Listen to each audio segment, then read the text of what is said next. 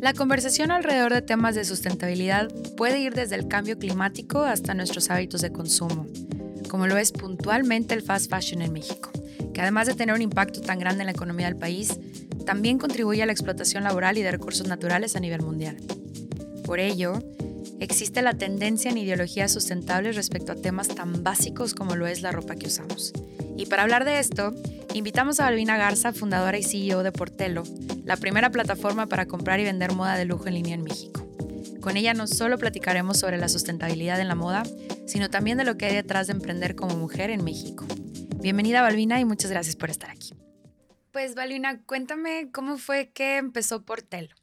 Te platico, Portelo es la primera plataforma para vender y comprar moda de lujo en línea aquí en México y empezó el desarrollo en el 2017. En febrero vamos a cumplir tres años de haber lanzado y estar operando.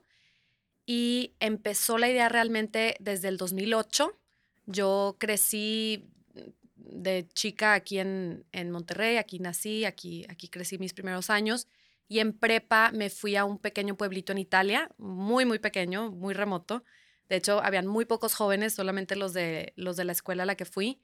Y fue muy impactante para mí ver como esa diferencia de cultura tan, tan impresionante para mí en el sentido principalmente de cómo funcionamos de manera como consumistas, ¿no? en, el pueblito en el que yo estaba veías a la gente y, las, la costumbre era ir a comprar tu súper de los próximos cinco días, comprabas como justo solamente lo que necesitabas, em, pues realmente incluso las tiendas, todo era una calidad muy distinta, no veías marcas tan conocidas, sino más locales, de muy buena calidad. Em, y pues había muchísima gente mayor y para mí fue realmente un cambio drástico a lo que yo crecí viendo aquí como de la última moda y tener así todas las tendencias. Entonces me acuerdo que eso fue algo que comencé muy rápidamente a admirar, fue lo primero que, que noté y tomé ahí una materia de leyes internacionales y en esa materia una de las clases, o sea, de las como unidades que más me interesó era la de las leyes sostenibles y de verdad me encantó el tema, me quedaba platicando muchísimo con la maestra y desde ahí empezó a surgir la idea como de, pues el cambio que ya se veía venir, yo creo que desde ese entonces para nuestra generación, eh, en el cambio de hábitos de consumo y demás. Y vi una plataforma en Europa similar a lo que tenemos en Portelo y desde ahí pensé, pues estaría increíble tener algo así en México. Pero bueno, pues fueron como 10 años después cuando realmente empecé a desarrollarlo con mi socia. Perfecto. Y ahora, cuéntame un poquito acerca de la ideología de Portelo. Claro, pues detrás de Portelo, realmente mi motor es esa visión y esa misión que platicamos mucho internamente. A veces el reto principal es pasar esa ideología interna pues a nuestras comunicaciones, a, la comunidad de, todo Portelo, ¿no? Y lo que nos sostiene pues justamente es esta visión del el futuro sostenible, eh, creemos realmente en Portelo al ser un modelo de economía circular, pues que tenemos que regresar justamente un poco a hábitos de consumo más conscientes, más sostenibles y pues es parte de lo que promovemos y estudiamos diariamente en, en Portelo. Al comprar de segunda mano, pues directamente desaceleras el ritmo de producción de la industria y eso es parte de lo que nos mueve. Sí, es como tratar de erradicar ya o empezar a erradicar, porque creo que todavía nos falta un montón en cuanto a cultura. Eh, eh, yo recuerdo, me tocó vivir un tiempo en la Ciudad de México, no hace mucho tiempo. Este, de hecho, yo creo que me regresé en abril, una cosa así, eh, del año pasado, apenas.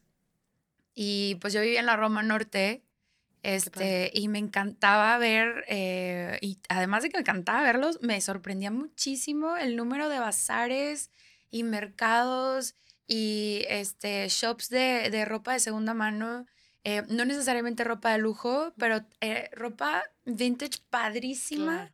Em, que al principio, pues viniendo de Monterrey también, al principio para mí sí fue un shock muy grande porque decía, ¿cómo? O sea, ¿cómo te vas a poner algo de otra persona? claro. Ajá, claro, el tabú, ¿no? Pero ya después cuando, cuando empiezas a ver el trasfondo del impacto que tiene em, desde el calentamiento global, la economía, eh, la cultura, etcétera. O sea, el impacto que tiene el, consumismo, el estar eh, produciendo todo este tema de fast fashion. Em, que ojo, no que lo critique porque la verdad es que pues sí los te gusta. Sí, o sea, te gusta, lo compras y demás, sí somos muy honestas, pero este, pero sí sí después de ver como que todos estos estudios y artículos que, que existen y movimientos y incluso eh, plataformas como la tuya em, que te vas metiendo como más a su historia y demás y su ideología, sí te das cuenta del impacto tan negativo que hay eh, en el mundo em, el, el, el, tema de producir eh, moda fast fashion, ¿no? Entonces, también es, eh, me encanta el tema porque creo que plataformas precisamente como la tuya están ayudando a que la gente vea la, eh, la compra de, de, prendas, de ropa, accesorios y demás, ya como una inversión, ya ni siquiera es, oye, eh, al cambio de temporada, típico que era el cambio de temporada y luego te vas a, a, San Antonio y compras más y te cambias todo el closet de una temporada a otra y es como, pues no, o sea, ¿qué sí puedes usar ahorita? ¿Qué puedes llevar a, plataformas como la tuya también, eh, bazares y demás, eh, para hacer como esta economía circular que mencionabas hace rato? Em, entonces, quiero tocar un punto eh, contigo en cuanto a la ropa, verla como una inversión. O sea, ¿por qué crees tú que es importante que la gente vea la ropa como una inversión? Em, ¿Y cuál es para ti la mejor manera de invertir en prendas? Buenísima pregunta porque justo también es uno de los puntos que más nos apasiona en Portelo y es esta idea de monetizar tu closet, ¿no? Yo tengo muchas ideas bastante liberales en cuanto pues a la economía, a los hábitos de consumo como mencionaba y sí creo que pues hay un factor muy, muy, muy relevante que es el de mm, concientizarnos de que consumimos y después dejamos una cantidad de productos pues totalmente parados, ¿no? Te sorprenderás en Portelo la cantidad de productos que ves nuevo con etiqueta, nuevo sin etiqueta, en perfecto estado. Muchas veces en las descripciones ves comentarios como lo compré y nunca lo usé, eh, cosas de ese tipo. Y para mí es, eh, yo creo mucho en los mercados libres, entonces eh, el hecho de que tú le pongas el valor a tus prendas realmente te hace como revaluar el costo de las cosas a la hora de que las compras, ¿no? Entonces, yo cuando lancé Portelo fue como durante el desarrollo, el primer año, dos años, fácil, que no compré absolutamente nada, nada, nada, nada, nada, nada de ropa, más que ya de verdad porque tenía una necesidad de algo particular, ¿no? Cuando antes, pues sí, era mucho más de tendencias y estar a la moda y tal, y no, no estaba tan, tan, tan consciente de todo lo que implicaba comprar tanto en ese volumen y después lo que haces con esos productos.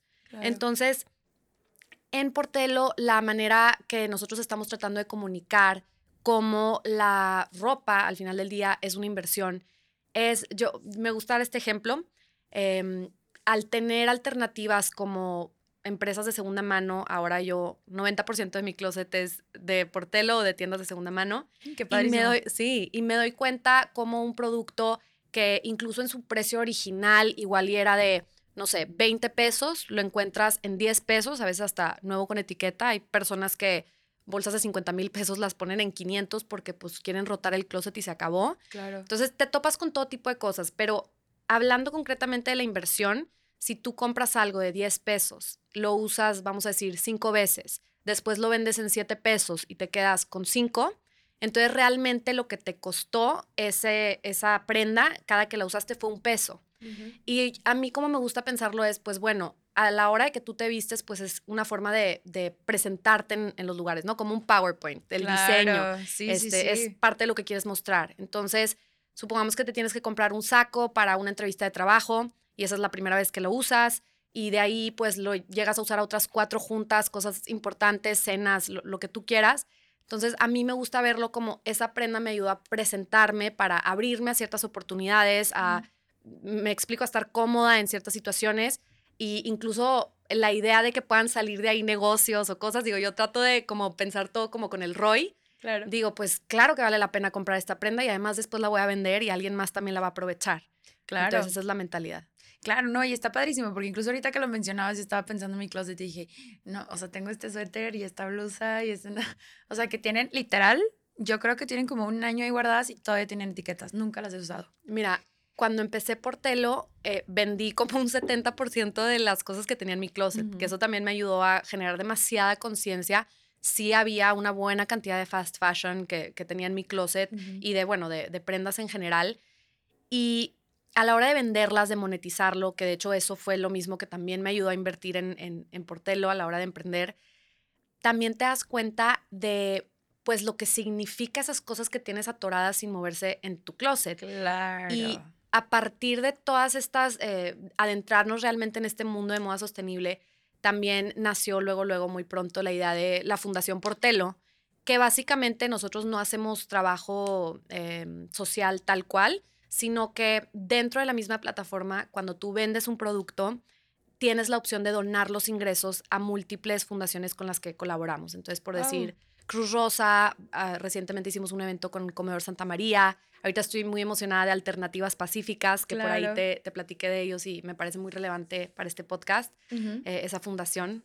Em, pues bueno, te das cuenta de personas que igual y tenían algo ahí que no les hace mucha diferencia ni siquiera a, a su vida y eso lo puedes monetizar y alimentar a una familia. O sea, es, es increíble el contraste ahí y, y, por eso me gusta pensar también en los mercados libres de, pues, poner las cosas en perspectiva y, y, y realmente pensar bien en, en, lo que invertimos.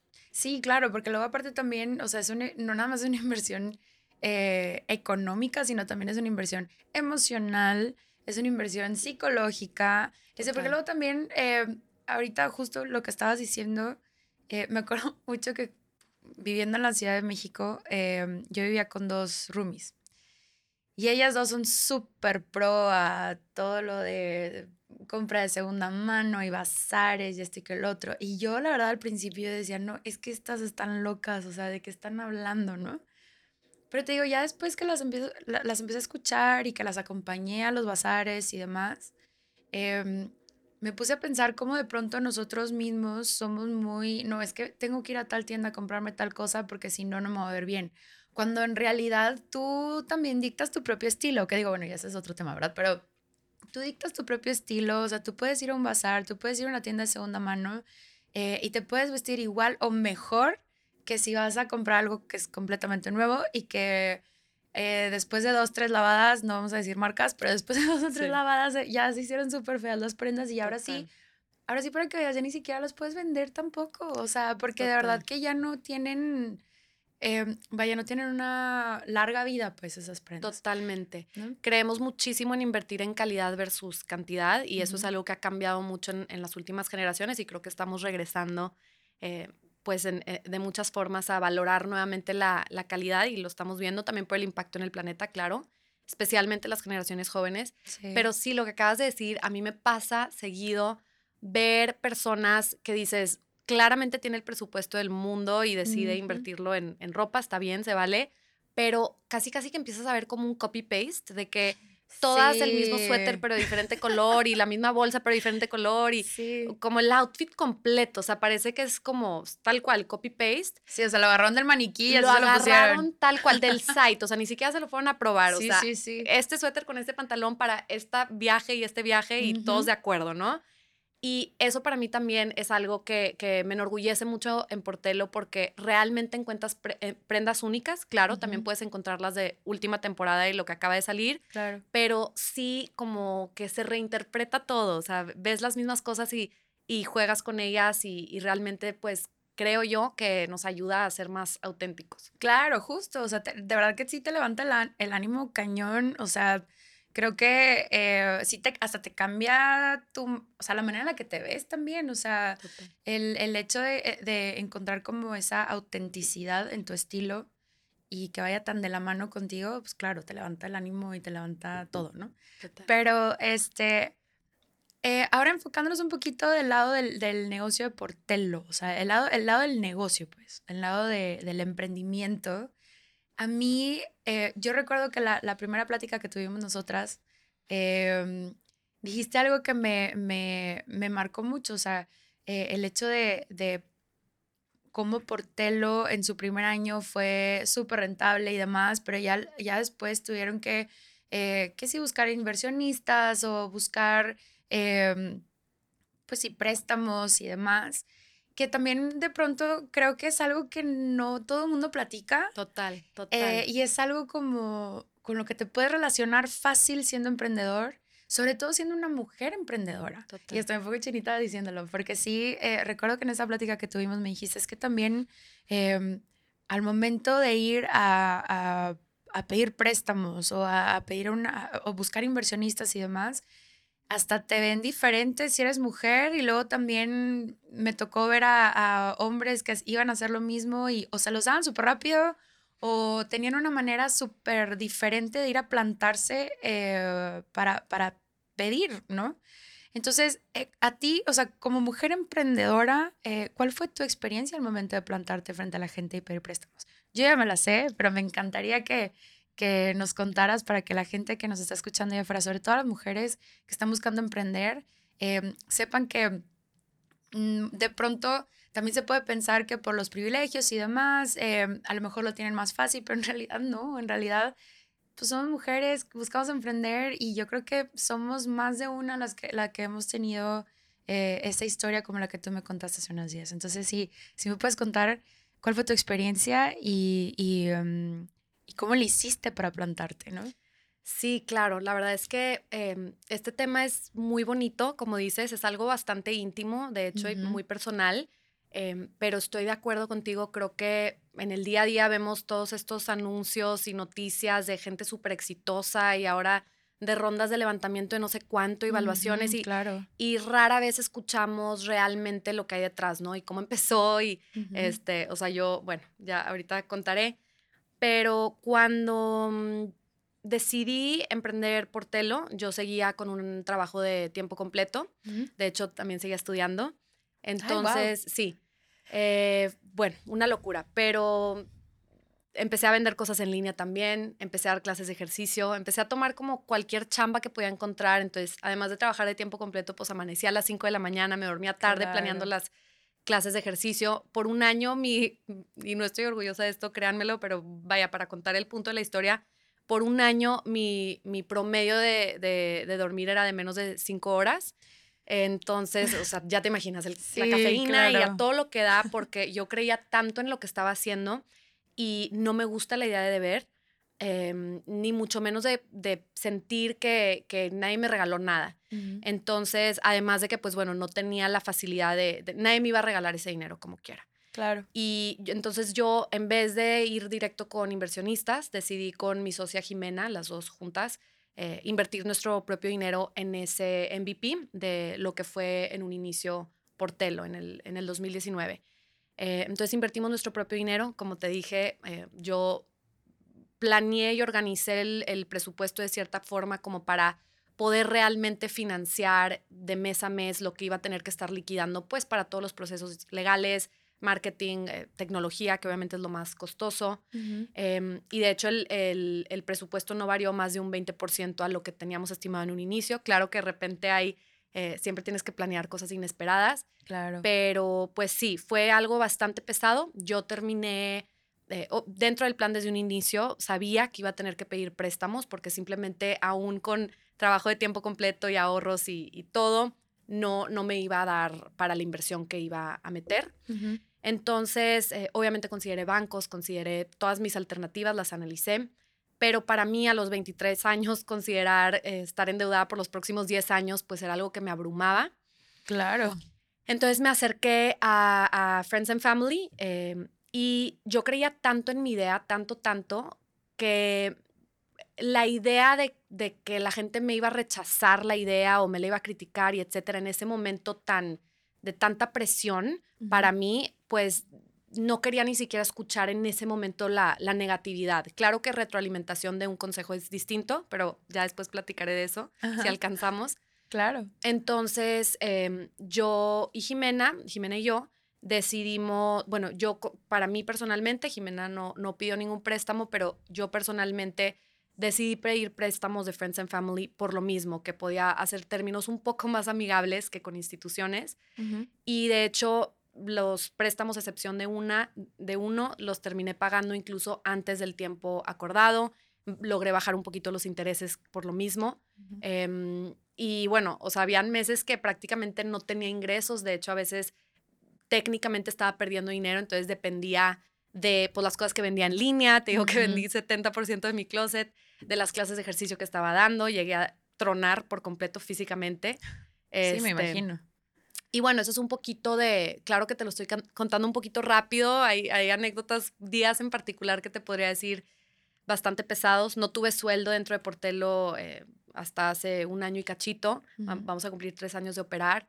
Entonces sí hay muchísimos sacrificios, especialmente económicos, y sí tiene mucho que ver con ser mujer, em, para mi gusto y, considerando, em, no es solamente en México, no es solamente en Monterrey ni San Pedro, o sea, es algo que vemos globalmente, son las estadísticas. Sí. El simple hecho de, pues, la percepción que hay de la mujer, de la educación que hay em, y del trato que hay con las mujeres desde que nacen, desde que hacen ese, ese anuncio de que es mujer y todo es rosa, desde ese momento el destino de la mujer cambia. Em, sí, o sea, está dictado ya. Está dictado de, muchas, muchas maneras. A mí me impacta que en una ciudad tan privilegiada como lo es Monterrey, digo, en, en ciertos sectores y en sectores muy, muy, muy privilegiados, hay escuelas mixtas donde todavía separan en grupo a los, a los niños de las niñas y llevan a niños a clases de matemáticas, de ciencias y los van avanzando en, niveles más, más, más avanzados.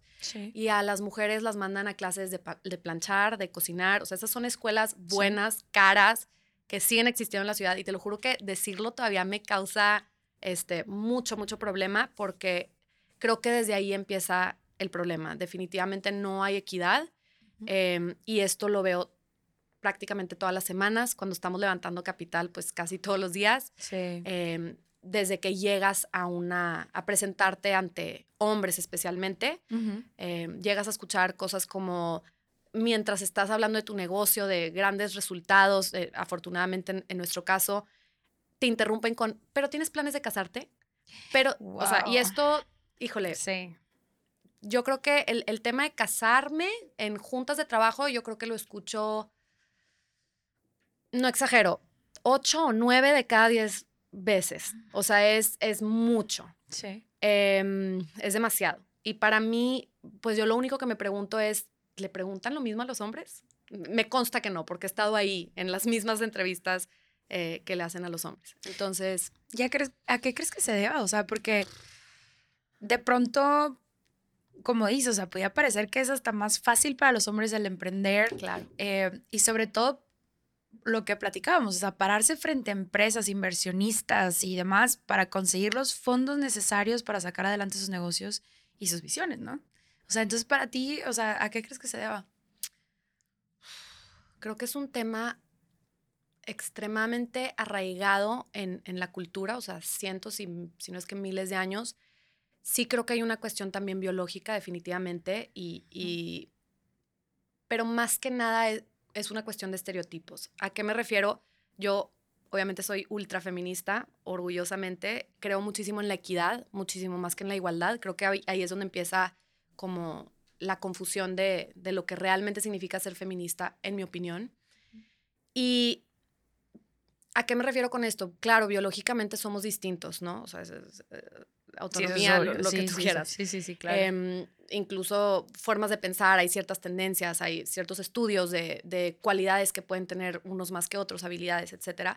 Em, lo que sí creo es que por cómo funciona toda la sociedad, vamos acentuando y alimentando ciertas cosas más que otras, como el ejemplo del colegio que di. Sí. Em, en el caso de, de, de, esta diferencia de oportunidades, pues bueno, yo soy, estoy súper a favor de que estén empezando a dar paternity leave, este, de manera internacional se está volviendo algo más popular, pero lógicamente para la mujer, por ejemplo, pues desde que te embarazas, el, malestar físico, pues no lo vive el hombre. Entonces, sí entiendo que hay ciertas cosas que quisieran ver como debilidades, cuando, bueno, hay varias cosas por ahí que no sé si las van a cortar porque igual están medio peladas, pero como dicen, o sea, un hombre nunca va a sentir lo que e, el, dolor que siente la mujer al tener que dar a luz y se quejan de un pequeño golpe en sus partes. O sea, no, nunca, nunca, nunca van a tener la fortaleza, literalmente, eh, eh, o sea, la capacidad de soportar dolor como la mujer. Claro. Y creo que todas estas cosas se han ido distorsionando por la sociedad más que por la, eh, cuestión física de ser mujer o no. Em, entonces, claramente me fui un poco del tema, me apasiona, de, la pregunta, me apasiona muchísimo el tema, pero sí, yo creo que es una cuestión de la sociedad, yo creo que es una cuestión de prejuicio, de estereotipos y definitivamente creo que hay una tendencia donde vemos mujeres que están cambiando esta historia, ¿no? Y están tratando de transformar em, pues la percepción que hay sobre la mujer en general. En, en, mi, en mi en mi, ¿cómo se dice? Punto de vista. En mi punto de vista ignorante eh, y generalizado totalmente. Y, y, pues por eso me parece muy importante el feminismo y que las mujeres tengan este tipo de conversaciones y hagan este tipo de esfuerzos.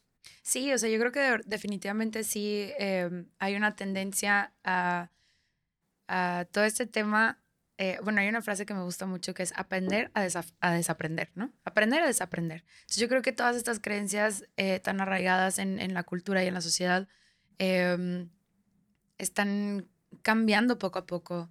Eh, y es justo por eso, o sea, por, por mujeres como tú y como muchas otras que están empezando a emprender y empezar, están empezando como a salir adelante por su propio pie. Em, incluso están empezando a buscar eh, pues su libertad financiera, este, su independencia en todos los aspectos. Em, y eso yo creo que me lleva a la siguiente pregunta. O sea, como Hey Banco, ¿cómo crees tú que podemos sumar nuestros esfuerzos para que más mujeres tengan acceso a educación financiera y sientan más seguridad al momento de querer emprender? Porque una de las, de las razones por las cuales estamos haciendo este podcast y estamos empezando a, a crear todo este tipo de contenido eh, como una de las franquicias en video que tenemos que se llama Masterclass por, por Hey Banco. Eh, tenemos em, eh, Finanzas sin filtro, eh, también que es podcast, en donde ofrecemos educación financiera y conversaciones alrededor de las finanzas para, para todo tipo de personas, ¿no? Para todo tipo de backgrounds.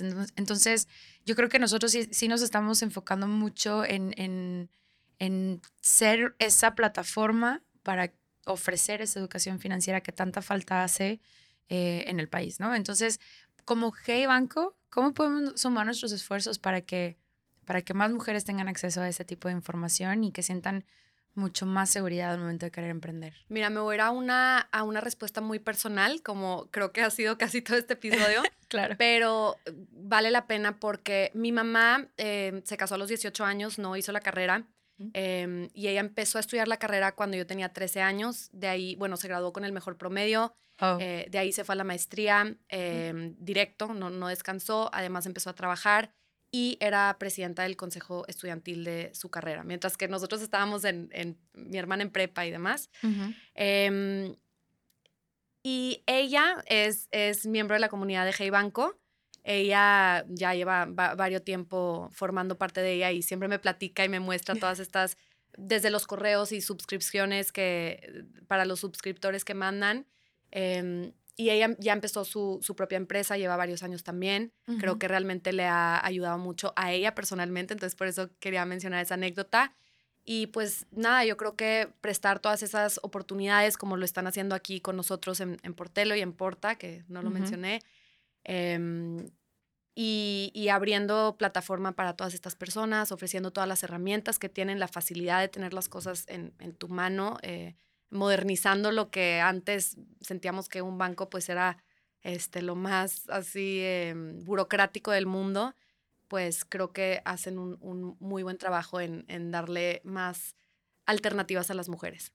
Perfecto, Balvina. Y por último, algo que le quieras decir a las mujeres que nos están escuchando y que están buscando eh, emprender y abrirse eh, su propio camino hacia, hacia su libertad, su independencia económica. Para decirle a las mujeres que, que buscan emprender, pues primero que nada que tienes muchísima más fortaleza de lo que crees que tienes y de lo que te han dicho que tienes. Entonces, empieza a hablar un poquito más contigo misma, ver hacia tu interior y tratar de callar un poquito el ruido que hay a tu alrededor, por más que lo veas constantemente en juntas, incluso de gente que admiras, es muy importante mantenerte enfocada, seguir escuchando esa fuerza interior y realmente creo que todo se puede. Perfecto, Valina. Pues muchísimas gracias por estar aquí, por aceptar la invitación. Eh, y a todos ustedes que nos están escuchando, no se pierdan el próximo episodio de Despertar Financiero por Hey Banco.